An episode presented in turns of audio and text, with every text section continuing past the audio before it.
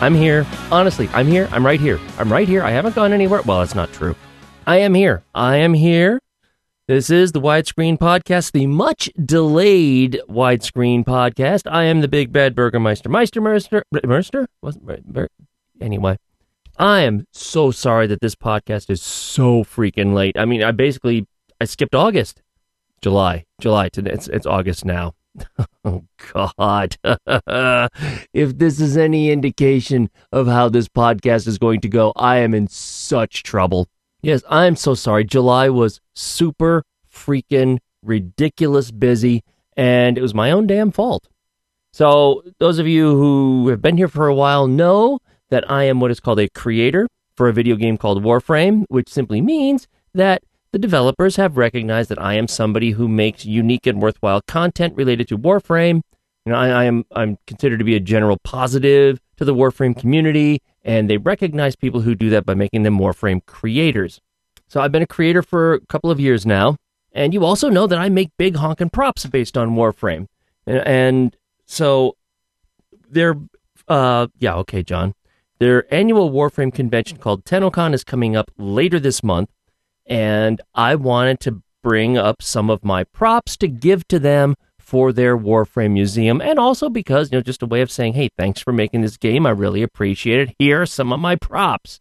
So, what happened was I had one of their props already made. That's not a problem. I gave them one of my prototypes for another one of my props. Okay, no big deal.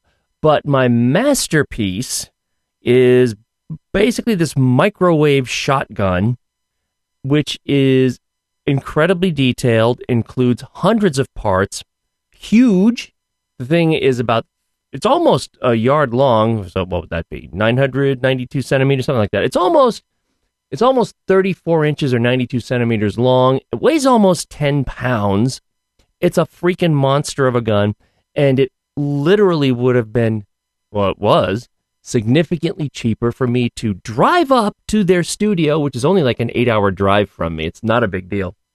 It was cheaper for me to drive up and drop it off at their studio than it was for me to actually try to ship them out. Plus, you know, that way I don't have to worry about having to pay for packaging material, panicking about whether or not it's going to get across the border safely. I figured, screw it. I'll just drive up and don't get me wrong, it was awesome. They gave me a studio tour. They treated me like a VIP. Got to play a couple of things about the game that were being released a few days earlier than the public had access to it, which was cool. But idiot me decided, you know what? That big honking microwave shotgun, I've got most of the parts printed. I'll be able to have that built in a month. No problem. Oh, God, was I wrong? Pro tip if you ever get into 3D printing and you ever decide to do something that requires a lot of parts, sand the parts as they come off the printer. Don't throw them all into a box and decide, eh, I'll sand them later. You will hate yourself. You will absolutely hate yourself. I hate myself. I spent so much time last month sanding and priming and sanding and priming some more and sanding some more because this microwave shotgun has just ridiculous amounts of surface area, visible surface area. And I am not kidding that I finally got the damn shotgun finished the night before I was to go up to Digital Extremes.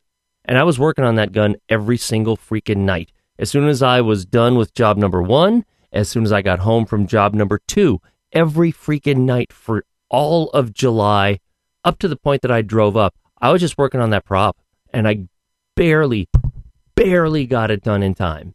And this was something that we scheduled a month ago. So it's not like I could say, um, you know, can we reschedule this because I want to work on my podcast and it no, it just don't don't do that.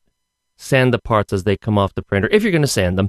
It's so much easier on your sanity. Not gonna lie, by the time it was all done, I was burned out. I didn't want to do anything else with props. So yeah, that's that's why that's why this podcast was late and then I spent a week up there Also, hanging out with a few friends of mine that I know from being online, but I didn't really have a chance to meet. So I've met a few of them now.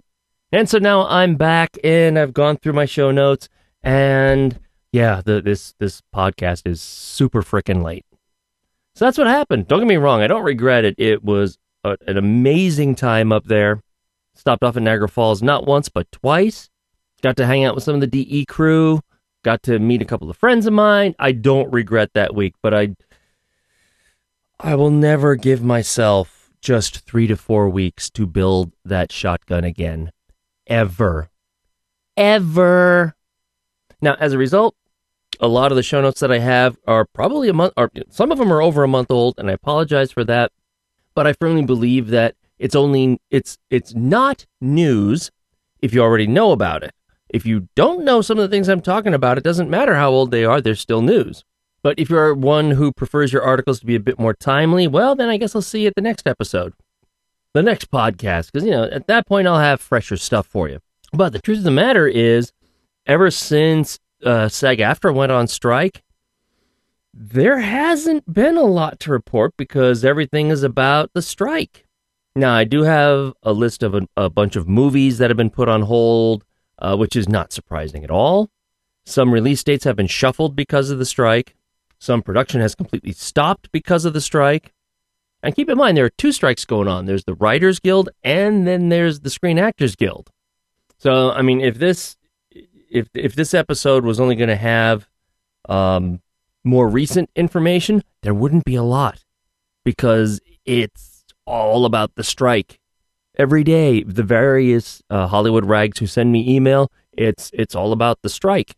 And a couple of other things coming in. Of course, there's more to Hollywood than just the strike, but as would be of interest to you and as pertains to this podcast,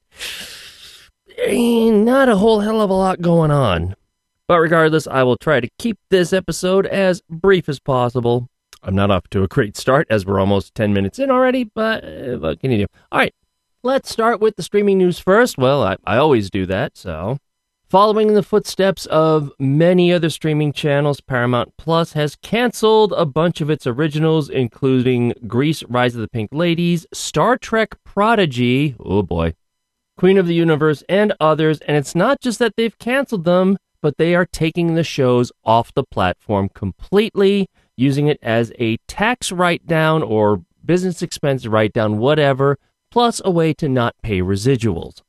So they are going to take what is called a content impairment charge, and they're expected to reveal the financial impact at their next earnings statement. This also comes shortly after Paramount uh, has removed a whole bunch of other things from their service, Coyote, No Activity, Guilty Party, Harper House, Real World, and The Twilight Zone. And again, this is to not pay residuals and to basically reduce their costs, which is beyond the residuals, it's laughable because there's just whatever. We've gone over this before. However, all of these titles uh, are re- going to be removed, but apparently the studios are planning to shop some of them to rival broadcasters and streamers, so there is a chance that some of these shows will show up on other streaming platforms. For those of you who are getting TV stations over the air, you might notice that some of the stations are no longer being viewed. That is because there is a new standard out uh, called ATSC 3.0. And what that is doing is it's adding DRM to over the air broadcasts. Yes, broadcasts that you receive for free over the airwaves are being encrypted now, requiring you to get a brand new receiver that supports it and and if you also have some kind of uh, recording device that is used to record over the air programming, you need to make sure that that recording device is compatible with the DRM standards. So I mentioned this for a few reasons. Number one, I freaking hate DRM. It's pointless. It's easily broken. But what's even worse, as far as I'm concerned, is the reasoning why. So this is one of the justifications. While pay TV services like cable and satellite have been protected networks for some time, the reality is that nearly every website uses a seamless signing and authentication process to ensure consumers get what they're expecting and hackers are kept out. What the ever living freaking hell do website logins have to do with over the air signals? I am struggling to try to figure out what the connection is because there is none. We're talking about signals that you get, local broadcasts transmitted over the air for free. This has nothing to do with internet connectivity. This has nothing to do with website authentication. But yet, this is one of the justifications they give. They then go on to say the security upgrade for television broadcasters is important because unprotected signals can easily be intercepted, deep faked, and redistributed without permission. What? Are, are, are they talking about people taking an over the air signal and making it available on the internet for free? Is that what they're talking about? I mean, in general, the uh, HDMI copy protection can be broken easily with pretty much any number of devices that are out there, which means that HDMI signal can then be, you know, rebroadcast, you know, re-encrypted or, or not re-encrypted, uh, re-encoded and broadcast over the internet very easily. With ATSC 3.0, broadcasters have access to layered security. Implementing these technologies makes the broadcast data resistant to spoofing or hijacking, making hijacking incidents much less likely. Who is hijacking over the air content and why? And how is it such a financial detriment to these companies that they feel these copy protections are even necessary, especially when the copy protection, the HDMI copy protection, um, sorry, brain fart, also known as HDCP, can easily be bypassed very easily, meaning that they can have all these devices connected to all they want, but all they have to do is put in one of these HDCP remover devices between whatever the new ATSC device is and the TV. Signals captured, or good as captured. It's just absolutely mind boggling that they're even attempting to justify this. So I don't know how many who listen to this podcast are actually cord cutters and get over the air TV but if you also are, if you do get over the air signals and you're using a DVR that's meant to capture the over the air stuff, and now suddenly you find that things aren't necessarily working, that could very well be a reason. And it is one of the dumbest things. This, this is pure corporate speak. This is exactly the same thing as companies continuing to put encryption on DVDs and Blu rays, even though that encryption has been broken many, many years ago. Netflix has removed its $10 advertising free basic plan in the US and the UK, uh, which is obviously meant to push subscribers uh, to su- push new subscribers to sign up for a more lucrative subscription option. So their sign up page uh, now shows only three options for new subscribers the $7 with ads, $16 standard, and $20 premium. But if you are currently on the basic plan, you can remain on that plan. You're being grandfathered in until you change your plans or cancel your account. So be very careful if you are considering signing up for one of the higher plans and thinking, well, if I don't like it, I'll just switch back to my basic plan. You might not want to do that because once you switch, your basic plan option completely disappears. Now, this bit satisfies the nerd in me and can also, I might as well save this for TGP Nominal as well. NASA has announced that it's launching its first on demand streaming platform to give stargazers a new alternative to Netflix. So it is, of course, going to be called NASA Plus. Duh, because everybody is saying that our streaming service needs to have a plus in the name. But it will initially, well, they're saying it will initially be an ad free service with no monthly fees, offering live broadcasts and also access to NASA's collection of original video series. Um, to put it bluntly, it better freaking be ad free and free to the public because everything NASA does is paid with U.S. tax dollars.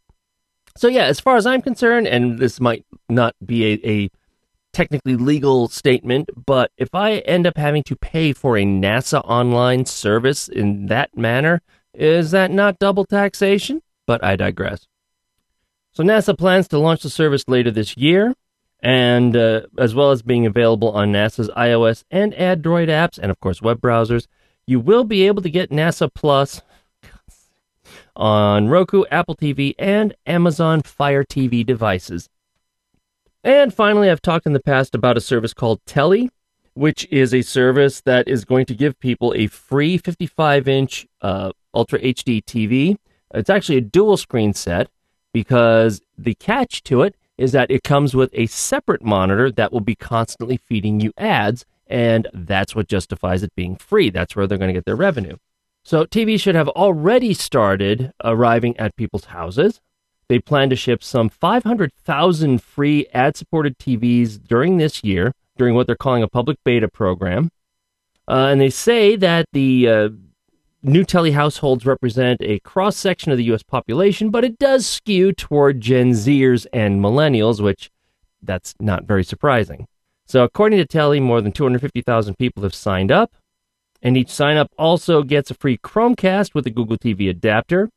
And the real catch, and we have discussed this, is that users must submit detailed demographic info, including age, gender, address, purchasing behaviors, brand preferences, and viewing habits, and they must agree to let their data be used for serving targeted ads. They will also include a sensor that detects how many people are in front of the screen at any given moment. So they are basically going to be scanning your room. If users uh, they, they have to agree to several conditions under the terms of service, and if they cannot abide by the terms of service, Telly reserves the right to demand the TV be shipped back or charge the user up to $1,000 on the credit card that's associated with the account. And among those requirements is you must use the product as a primary television in your household. Can't be a basic bedroom TV or whatever. It has to be the main TV in your household. You must keep the TV connected to the internet at all times, which Okay, that kind of makes sense. Uh, you are not allowed to use any kind of ad blocking software. Again, kind of makes sense. Uh, addition, you may not make physical modifications to the product or attach physical devices to the product not expressly approved by Telly. That is a bit of a dick move. And any attempt to open the product's enclosure will be deemed an unauthorized modification. Well, okay, I get that too. But I mean, I'm sorry, you, you cannot attach any device that they don't specifically allow. And the thing is going to be scanning your room constantly to make sure uh, that there are a certain amount of people, or not so much that, but they're going to be checking how many people are watching. I don't know. Maybe I'm just old school, or uh, my my years in IT are putting up a lot of red flags on that one. But I mean, I'm sorry when when you can get an Ultra HD TV nowadays for a few hundred bucks, is your privacy or lack thereof really worth it for a thousand dollar TV that apparently you never own either? They don't say anything about how oh well after X amount of years you own the TV, you can do with it as you wish. This sounds like it's going to be in perpetuity. Is that something you really want as well? Just saying that if you're going to go for this Telly deal because it seems like a good deal, just be careful what you wish for. Okay, not going to go over the box office because it's it's kind of obvious what's going on. Barbie and Oppenheimer are simply destroying the box office in a good way. As I record this, Barbie has earned $811 million worldwide, which is insane. Uh, and Oppenheimer so far has earned $419 million worldwide. In fact, thanks to Barbie and Oppenheimer and a number of others, including Sound of Freedom, the new Indiana Jones movie, the new Mission Impossible movie, Elemental, Spider Man, and a few others, July, for the domestic box office here in the US and Canada, is the second best ever, ever in Hollywood history. So the biggest record July belongs to 2011, which brought in 1.39 billion dollars, but that includes Harry Potter and the Deathly Hallows Part Two. Uh, but this year's July domestic domestic box office earned a very very close 1.37 billion dollars. So that means it was 20% better than last year's July uh, box office and 6% higher than pre pandemic 2019. I'm sorry, but I, I can't help but think of the people who were saying that COVID is going to kill the movie theaters and no one is going to ever want to go to the theaters again. Mm-hmm. So, anyway, uh, Barbie has also been breaking a whole bunch of records. Uh, their opening weekend was uh, $337 million globally, which has broken the opening weekend record for a female director. That surpasses Patty Jenkins' Wonder Woman, and it also surpasses Captain Marvel, which was co directed by Anna Boden. So, right now, Barbie has the biggest opening of 2013, surpassing the Super Mario Brothers movie, biggest opening by a female director, highest opening for a non sequel. the biggest opening for a toy based film, the biggest opening for a movie without IMAX, fourth biggest weekend ever, the biggest first Monday at the box office for Warner Brothers, the second biggest first Monday for a non holiday film. It's crazy. The second biggest second Friday. So this is the weekend after it opened. The, the biggest second Friday since COVID.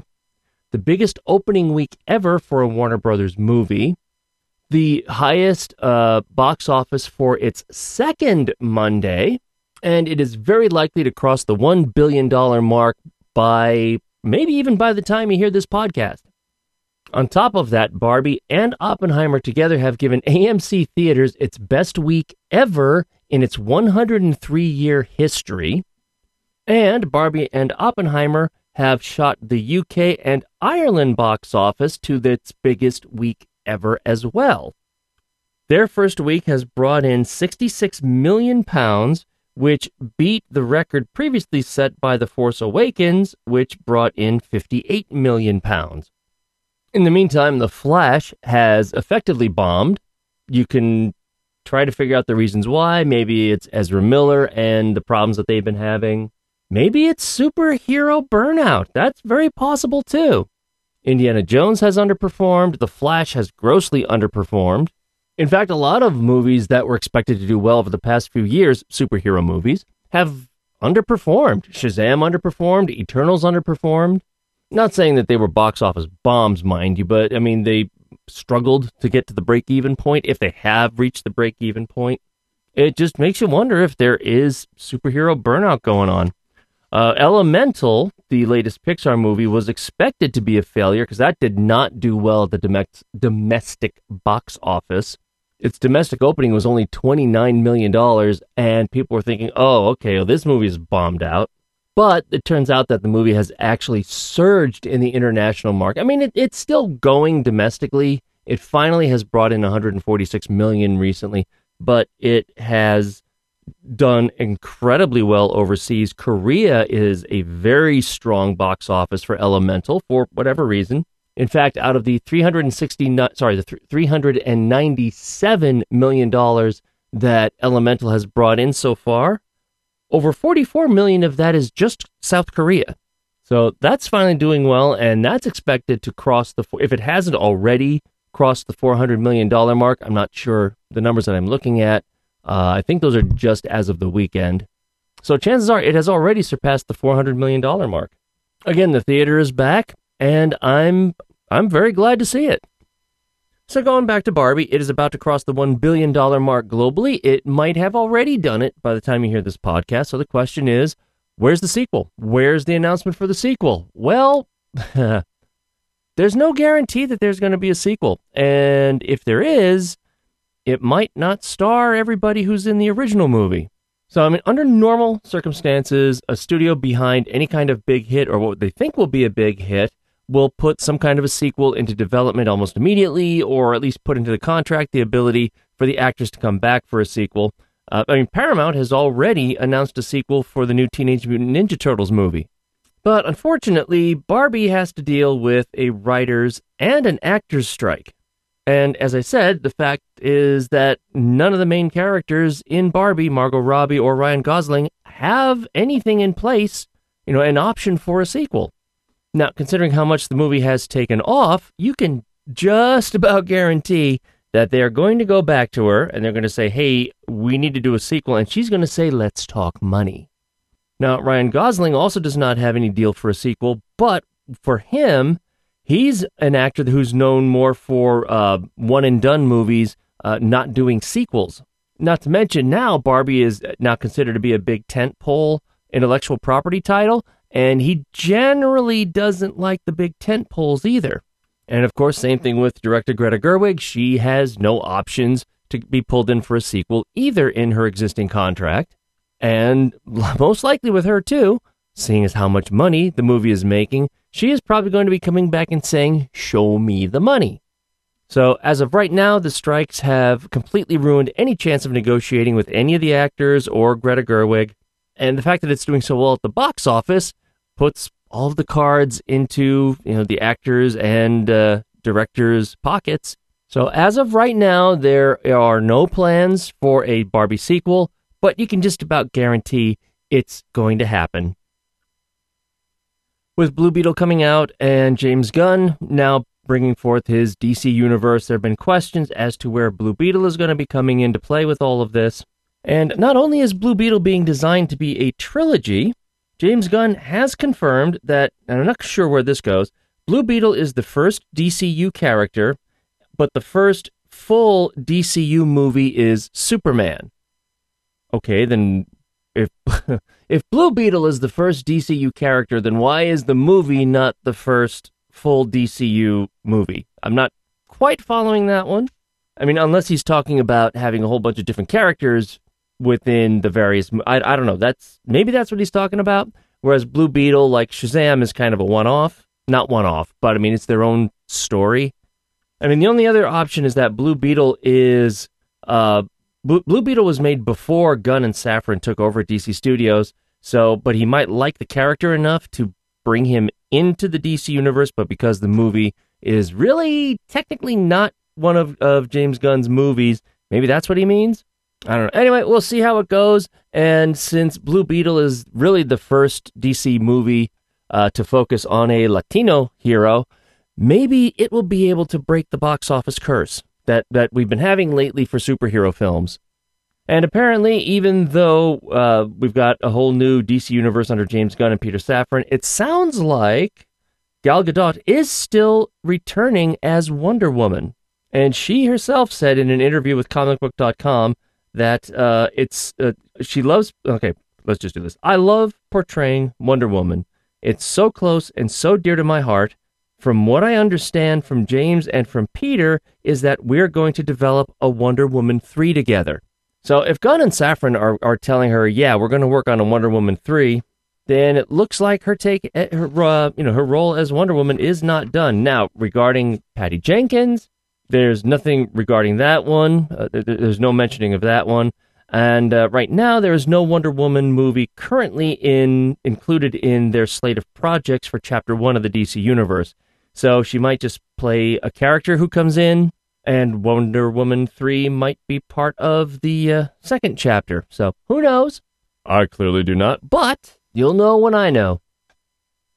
Well, the Academy is changing the rules a little bit when it comes to movies that want to qualify for Best Picture. So, beginning with the 97th Academy Awards for films released in 2024, there are some additional requirements for Best Picture eligibility, and this is just Best Picture, not other categories that any movie that wants to qualify for Best Picture has to have what they're calling an expanded theatrical run of seven days. It says consec- consecutive or non consecutive in 10 of the top 50 U.S. markets, as opposed to in one of six particular U.S. cities. Of course, those are going to be, you know, New York, Los Angeles, that sort of thing. So now they have to have a week long run in 10 of the top of, uh, yeah, in 10 of the top 50 U.S. markets no later than 45 days after the original release, although non US territory releases can count towards two of those 10 markets. So basically, what they're doing is saying, look, if you want to be considered for Best Picture, you got to put your movie in the theaters, or at least in, in more theaters than you currently are. There actually were suggestions uh, for even longer qualifying runs of two or more weeks, but that one could have a very significant impact on smaller or specialty distributors independent films, that sort of thing. For example, Sony Pictures Classics usually will qualify a film for a week in LA or New York City and then reopen it on a limited basis uh, in the new year and then slowly move it around the country. This is going to have a significant impact on their kinds of strategies because now instead of qualifying it in New York City or LA, they now have to qualify it in 10 different cities for a week at a time. So, really, I mean, the whole idea behind this is that they, they, they want to encourage theatrical distribution. They want people to get back in the theaters. And now they are hoping that having this kind of qualification for any movie that wants to be considered for Best Picture, they now have to have more theatrical runs in more cities. So, of course, there's another uh, train of thought out there that this is meant to punish streamers, and that's not necessarily the case. You know, streaming studios are now starting to have more of a presence in the theater. I mean, Netflix opened Glass Onion uh, for a week long release. Amazon went ahead and released uh, Air with Ben Affleck, uh, or directed by Ben Affleck, in 3,000 theaters, and that brought in $50 million at the box office. And now Apple, they have Martin Scorsese's uh, Killers of the Flower Moon. They're looking to have a relatively big theatrical release for that. So we'll see what kind of an impact this, this finally does have in the coming years. But hopefully it means that more of you will be able to see more Best Picture contenders in your local theater, particularly if you live in, in one of those top 50 markets. Oscar winner Alan Arkin has died. He received his first nomination with his very first significant role uh, back in 1966's The Russians Are Coming, The Russians Are Coming. Two years later, he won another Oscar nomination for his portrayal as a deaf mute in A Heart, the, sorry, The Heart is a Lonely Hunter. He won another uh, Academy Award nomination in 2012's Argo, but his uh, his main Oscar was actually won for his role in 2006's Little Miss Sunshine, at which point he was he was 72, which means he was the oldest person at the time to win the Best Supporting Actor trophy. And not only did he make his mark on the big screen, he made his mark on the stage as well, winning a Tony Award, a, a Tony Award back in 1963 for his performance in Enter Laughing. But I can just about guarantee you've seen him in something because he has been in a huge number of movies, uh, opposite uh, Peter Falk in The In Laws, opposite James Caan in Freebie and the Bean, opposite Audrey Hepburn in Wait Until Dark, 1970s Catch 22, Edward Scissorhands, The Rocketeer, Slums of Beverly Hills. He has been in a very large number of movies Big Trouble, Grosse Pointe Blank, Four Days in September, Marley and Me, Million Dollar Arm, and that's just a handful of them. He is also uh, he also was a director, uh, directing the 1971 film version of Little Murders, and he also wrote a 12-minute short film called People Soup in 1969. Then that was uh, nominated for an Oscar.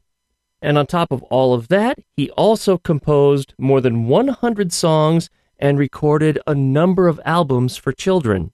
The incredibly versatile Alan Arkin was 89. The San Bernardino County Sheriff's Office has confirmed that the body of Julian Sands has been found. His cause of death has been officially listed as undetermined, but he disappeared back in January near Mount Baldy, which lies uh, near the San Gabriel Mountains, about about 50 miles northeast of Los Angeles. But it's one of the highest peaks in the region at over 11,000 feet. So Sands began his film career in 1984, appearing in the movie Oxford Blues opposite Rob Lowe, as well as Best Picture nominee The Killing Fields. But his breakthrough came in when he was cast as the romantic lead in A Room with a View back in 1985. He also starred in a number of other movies, uh, including Warlock, of course, Warlock the Armageddon, uh, Impromptu, Arachnophobia, Boxing Helena, Leaving Las Vegas. He also played the Phantom in the 1998 version of Phantom of the Opera, but then went to star opposite Jackie Chan in the action comedy The Medallion. In addition to his big screen performances, you probably saw him on the small screen as well, uh, because he starred in Stargate SG 1, uh, he appeared in 24, and he also starred as Superboy's Kryptonian father Jor-El in the series Smallville. Julian Sands was 65. And finally, Paul Reubens has died after a six year battle with cancer.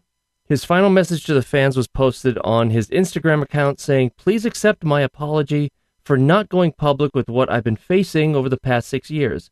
I have always felt a huge amount of love and respect from my friends, fans, and supporters. I have loved you all so much and enjoyed making art for you. Although he did have a small part in the movie The Blues Brothers, he is best known for his role as Pee Wee in his breakthrough film Pee Wee's Big Adventure, uh, directed by Tim Burton back in 1985. Of course, that was followed up with a sequel called Big Top Pee Wee, uh, but he was also known for his TV series Pee Wee's Playhouse from 1986 to 1990, which was his Saturday morning children's show on CBS.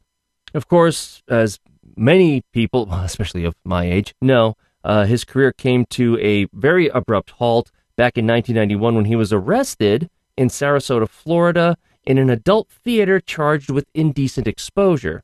So after that, he did go back to the movies, but he basically left his character Pee Wee behind, starring in Mystery Men, 2001's Blow, but he also starred in Reno 911, 30 Rock, Penguin's father in Batman Returns, and the one scene that kept going around the internet was a very memorable death scene in the movie Buffy the Vampire Slayer.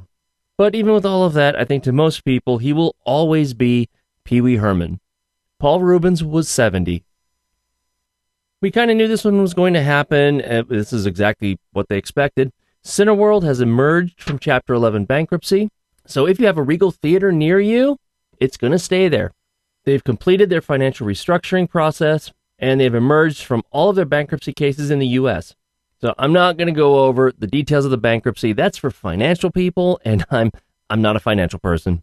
Now it looks like they might still have some issues going on in the UK because they have named an administrator over there, and administration is kind of sort of like bankruptcy, but they also had their shares delisted from the London Stock Exchange.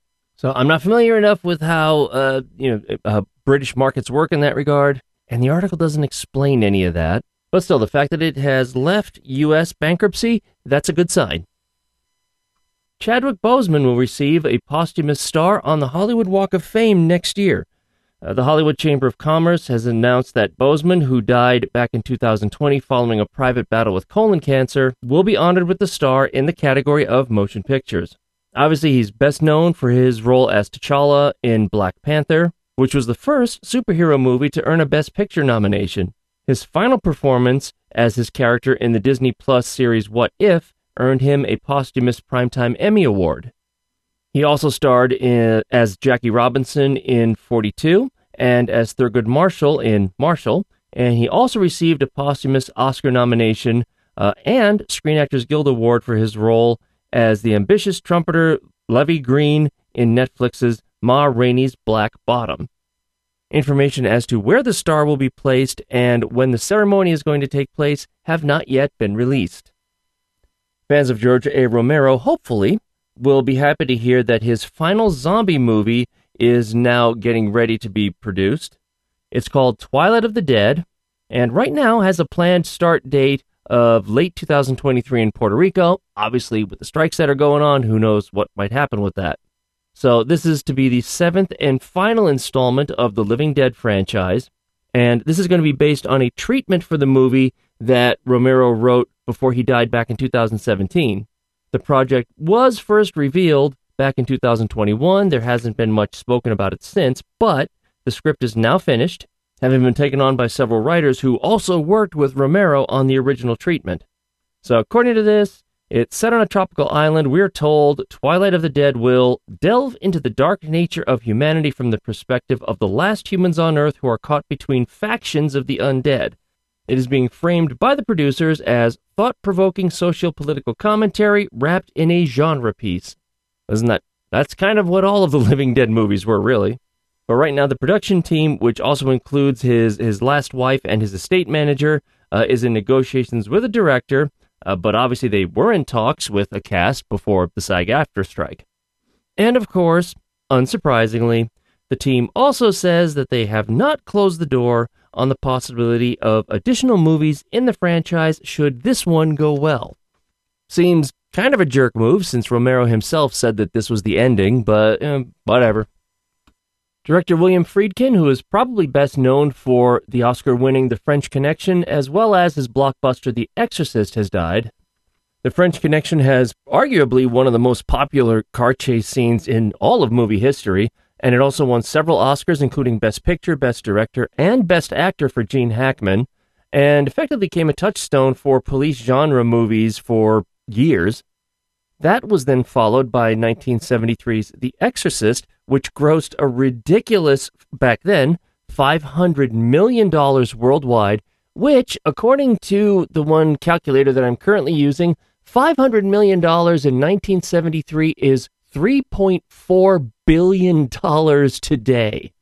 That movie also earned him a second Oscar nomination for Best Director. His 1977 movie Sorcerer became notorious for basically being abandoned by both uh, Paramount Pictures and Universal Pictures. It was notorious for going well over budget, and then neither studio promoted it or did anything with it and yanked it out of the theaters very early. So it never had a chance of recovering its budget. And then he followed that with the thriller The Brinks Job uh, and the 1983 comedy Deal of the Century, which any of you who had HBO back in the 80s, you know that they, they pushed that movie hard. He also directed 1985's To Live and Die in L.A., uh, and in the 2000s, he directed The Hunted with Tommy Lee and Benicio del sorry Tommy Lee Jones, not Tommy Lee. That's a different guy. Uh, and Benicio del Toro, as well as the 2007 horror movie Bug with Ashley Judd and Harry Connick Jr. His final movie, The Caine Mutiny Court Martial, starring Kiefer Sutherland, is set to premiere at the Venice Film Festival. William Friedkin was 87. I've spent the past seven years traveling the world perfecting my craft. You see, I'm something of a magician, inventor, and chocolate maker. So quiet up and listen down. Nope, scratch that. Reverse it. Mr. Wonka, I can see you're a man of great ingenuity. What are you doing? I'm making chocolate, of course. How do you like it? Dark, white, nutty, absolutely insane. Many people have come here to sell chocolate. They've all been crushed by the chocolate cartel. You can't get a shop without selling chocolate, and you can't sell chocolate without a shop. No daydreaming. What are we gonna do, Willie? Huh. Huh? Huh. A double huh? Do you have a pencil and paper? Uh huh. I got an idea. I know things haven't been easy for you. They're gonna get better. You promise? I pinky promise. That's the most solemn vow there is. Where do we start? A good chocolate chip is simple. Where is this? It's just weird. What's happening? Who wants a chocolate that makes it fly? Let's find out, shall we? Who's for a Hoverchoc? Nothing to see here. Just a small group of people defying the laws of gravity. So you're the funny little man who's been following me. I will have you know that I am a perfectly respectable size for an Oompa Loompa. An Uber what now? Allow me to refresh your memory. Oh, I don't think I want to hear that. Too late. I've started dancing now. Once we've started, we can't stop. That is obviously part of the trailer for the Willy Wonka and the Chocolate Factory prequel, simply called Wonka. That's going to be in theaters on December 15th, and you know where to go to watch the trailer. We've talked before about how AMC was planning to charge different prices for different seats in their theater. They have now dropped that plan completely, uh, saying that uh, their plan involving the higher prices for the best seats in the theater and lower prices for seats at the very front of the auditorium. Uh, that pilot program will end in the coming weeks, and they're going to replace it with a new program that aims to upgrade the seats at the front of each auditorium, which is generally considered to be the worst viewing experience possible. I've sat in the front row for movies. It's not fun. The company said that it is moving away from the pilot program to ensure its ticket prices stay competitive. What? They were they they were going to charge different prices. And now they're saying, "Well, we're doing it to stay competitive." What does that say about what they were going to price those seats? It sounds more like they were going to charge regular fee for all of the seats, but then a higher price for the good seats instead of, you know, regular price for the good seats and then lower price for the worse seats. Hmm. But I mean, in, in improving the seats in the front few sections, maybe to something more of a recliner kind of seat. I mean, that uh, maybe I could see that possibly working.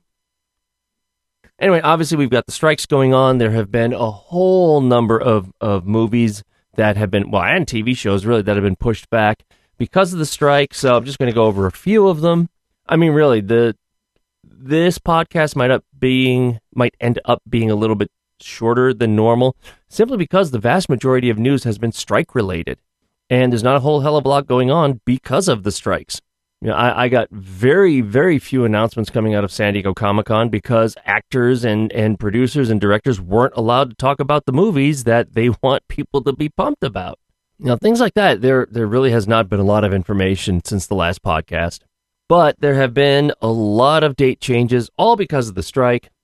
So, White Bird, which is the uh, spin off prequel to the 2007 box office hit Wonder, uh, was set to launch on August 18th and then go wider on August 25th. It is now undated for the fourth quarter of this year. Dirty Dancing has now moved from February 9th of next year to sometime in summer of 2025. Over at Sony, the racing pick San, Turi- or sorry, San Gran Turismo was supposed to open on August 11th. That will now open on August 25th. Spider Man Beyond the Spider Verse was set to launch on March 29, 2024. It, for now, has been taken off the calendar completely. The Ghostbusters Afterlife sequel is you. It was going to be shown on December 20th of this year. It is now moving ahead, uh, moving ahead, moving back to March 29th, 2024. Kraven the Hunter was supposed to be shown on October 6th of this year. That has now been pushed out to August 30th of 2024. The next Karate Kid movie, which doesn't even have a filmmaker involved yet, uh, has been pushed out from June 7th of next year to December 13th of next year. But among all of the reshuffles, a few movies uh, that previously did not have release dates now do. Uh, the new Bad Boys sequel is now scheduled to hit theaters on June 14th of 2024, and the third Venom movie now has a release date of July 12th of 2024.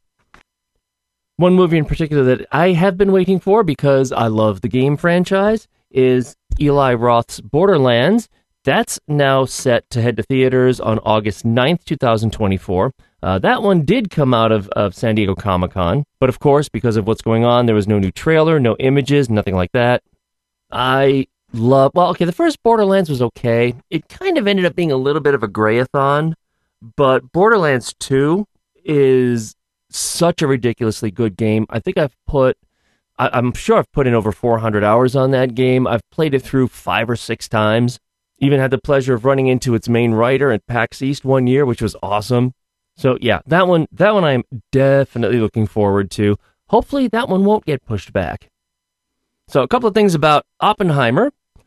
So Oppenheimer is now so popular in its original IMAX 70mm format that it is now getting an extension, a second run extension. So it will now be shown at IMAX theaters nationwide throughout the end of August. It was scheduled to end its run on August 17th, but there has been so much demand that it's now going to be shown in 70 millimeter IMAX till the end of the month. Now, keep in mind, there are only 19 theaters in the country. Uh, sorry, 19 theaters in the country and 30 worldwide that have the capability of playing IMAX and 70 millimeter. Uh, that includes AMC Universal City Walk in Los Angeles and the AMC Lincoln Square in New York.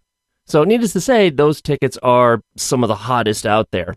But if you are one of the fortunate few who have some of those kinds of, of 70 millimeter IMAX theaters available to you, and you've been wanting to see Oppenheimer but couldn't get tickets for it, now you have a better chance, at least till the end of August. And who knows? Maybe they'll extend it even further if there's still enough demand.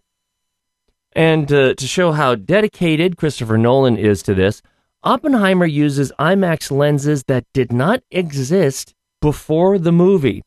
So, according to cinematographer Hoyte van Hoytema, uh, he said that, well, he first started working with Nolan on Interstellar, and apparently, I mean, no, so IMAX, if you're not familiar with it, it really was originally created for like documentary filmmaking, stuff that would be shown for for science. There are several IMAX 3D Blu-rays out there. I've got one for the space station. There are others out there for you know uh, landscape, underwater, that sort of thing. IMAX really was used for for more documentary purposes. It wasn't in, originally intended for cinematic filmmaking.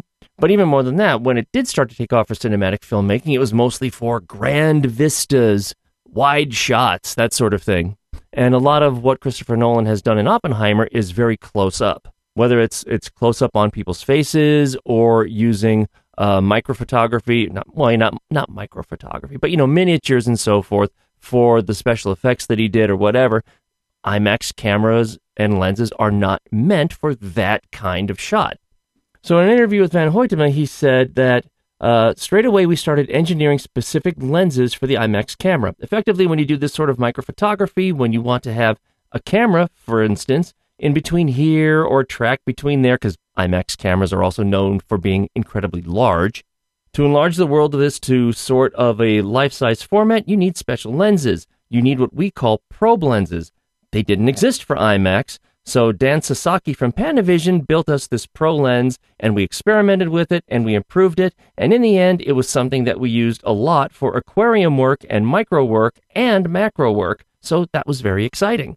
And apparently, that's that's how they got all of the special effects to work for things like the Trinity explosion. Because the one thing that Christopher Nolan has been very pleased with, and he's been making it very well known, is that he did not use CGI in Oppenheimer at all, and even the explosions were filmed using in-camera processes. And obviously, by from all you know, by reading all of this, they used aquariums to be able to film these explosions. So it says here that the filmmakers filmed explosions in aquariums, bursting balloons, and trying lots of different methods until they found something that works. And one of the ways that uh, they helped to make that work was by developing brand new lenses. And that actually is kind of exciting because that means that that's going to make the IMAX format a bit more accessible, not only to, to Nolan in the future, but to any other filmmakers who decide to try to use the format. And finally, for Oppenheimer, I, I swear I talked about this, but I couldn't find anything. I, I scanned through the podcast. I thought I talked about this. Maybe I didn't. So apologies if I didn't. I just completely forgot. So, like I said, there are only a handful of IMAX theaters in the U.S. and, it, well, actually in the world that can show this 70 millimeter print uh, for Oppenheimer. And the movie is the biggest that Nolan has ever done, uh, and it comes in just shy of three hours long. That's a hell of a lot of film. And 70 millimeter film is big and it's heavy. So I've talked about my time uh, previously when I worked at a movie theater, and I was one of the assistant managers, and one of my ju- my, my duties, my duties, was to assemble the movie prints. So they would come in reels of 20 minutes each. And what I would do is I would take each of these reels and I would take, you know, the end of the first reel and splice on the beginning of the second reel and loop them all onto these large platters. So each projector had three platters, each one that could hold, I think it was four and a half hours, something like that. I'm pretty sure it was four and a half hours and you'd have one empty one at all times. So you could actually have two movies ready to go. And then you feed whichever one is going to show into the projector and then feed that back onto the empty platter. So then as the movie plays, it simply shifts to a new location and then it's ready to be threaded up and sent back to another blank platter.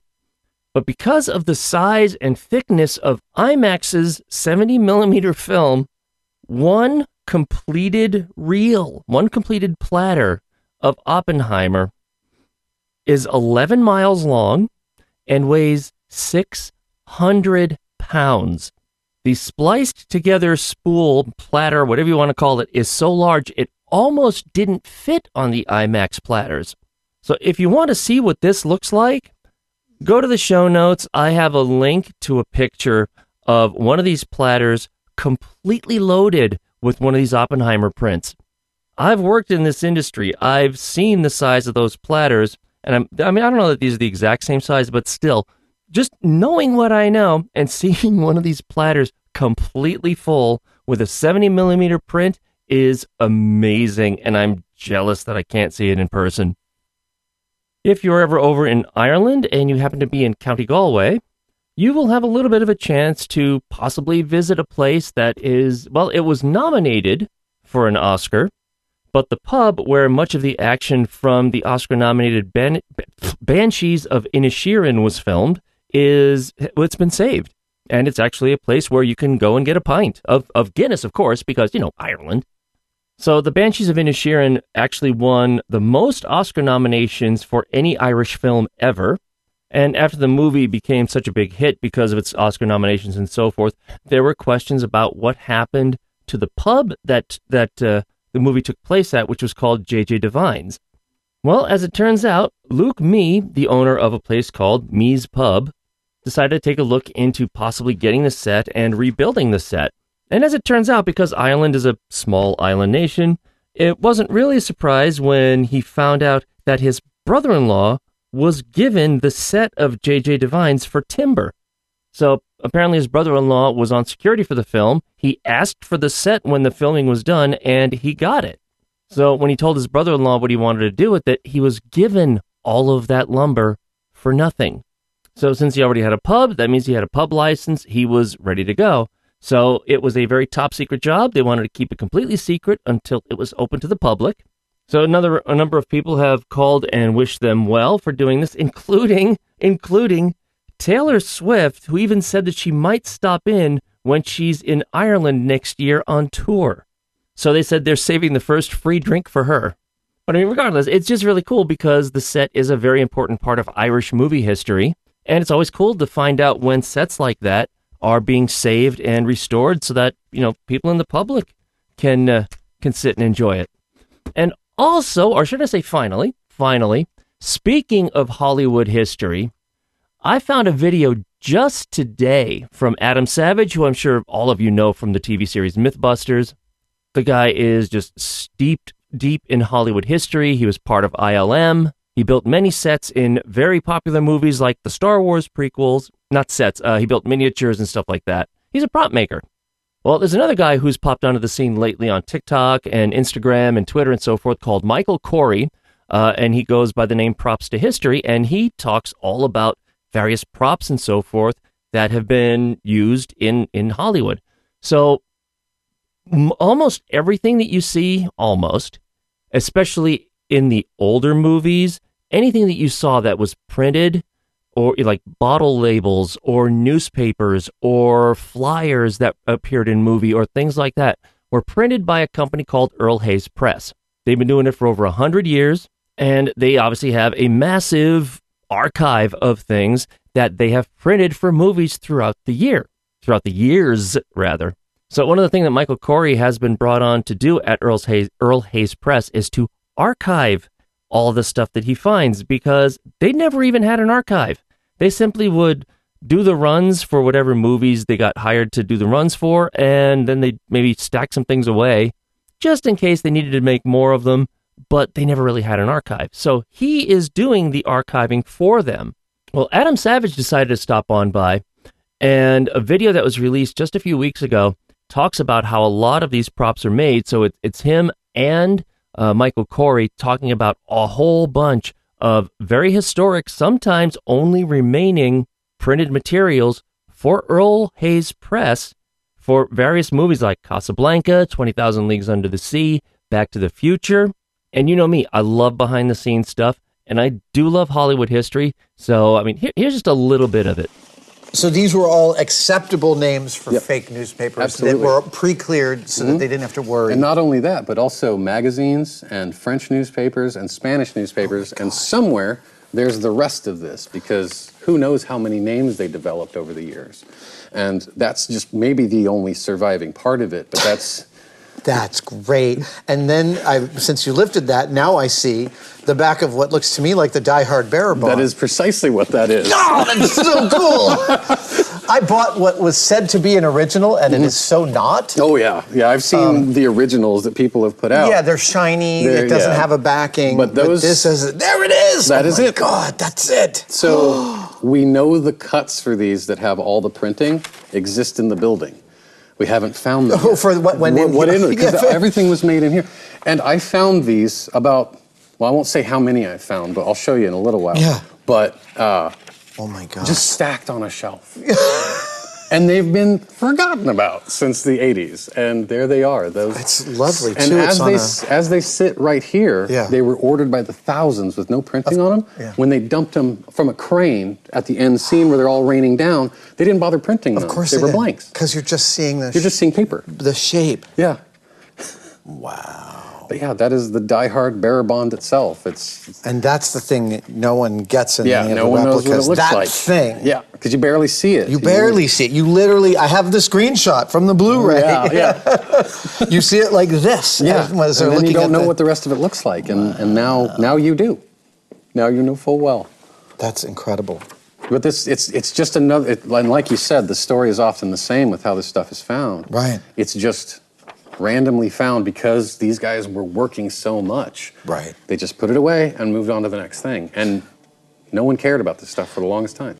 The video is only about 20 and just a little it's a little over 20 minutes long, like 23 minutes or so. But it's loaded with movie history and it's so co- just a fraction of movie history. That's the other part. There, there's so much that Michael Corey has yet to discover in that place, and I am so looking forward to it. But anyway, I will have a link in the show notes, and hopefully you'll feel as much happiness and bewilderment at the fact that some of this stuff was is there as I did. But anyway, that's it. So yeah, again, uh, uh, I'm just been so freaking busy. I'm so sorry to all of my three listeners that the podcast is so late this month. Actually, it, I completely skipped July, so it's not even this month; it's last month. Uh, I will not be getting another one out this month either because I'm going to be so busy for the next few weeks trying to make even more props for TennoCon, and then I'm going to be gone until September, the very beginning of September. So there's not going to be another podcast for the rest of this month either. But hopefully after that, things will start to settle down for me, and then hopefully my life will become a little more tranquil.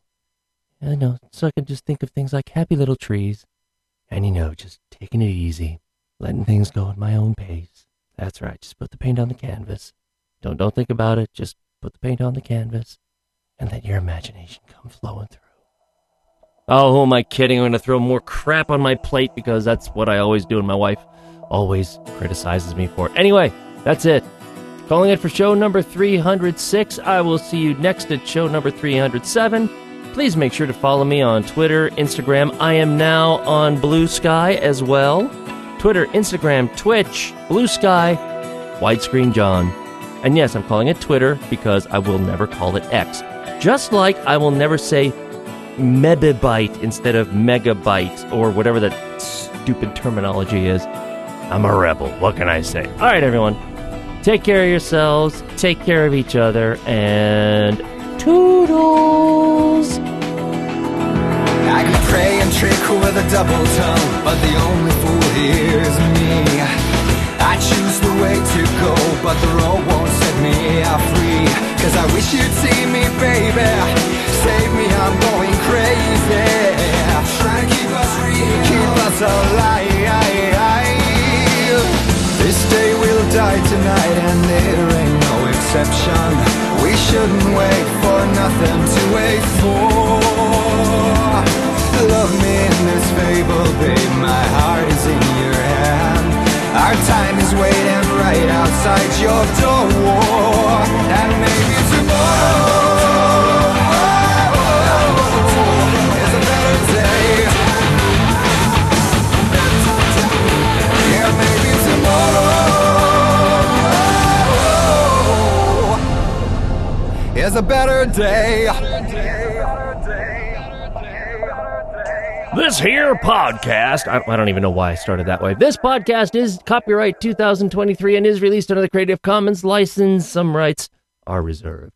The Widescreen Podcast is a proud member of the Blueberry Network. That's blueberrynoease.com. Theme music is by Poets of the Fall and is used with permission. Please visit their website at poetsofthefall.com. This has been a widescreen.org production.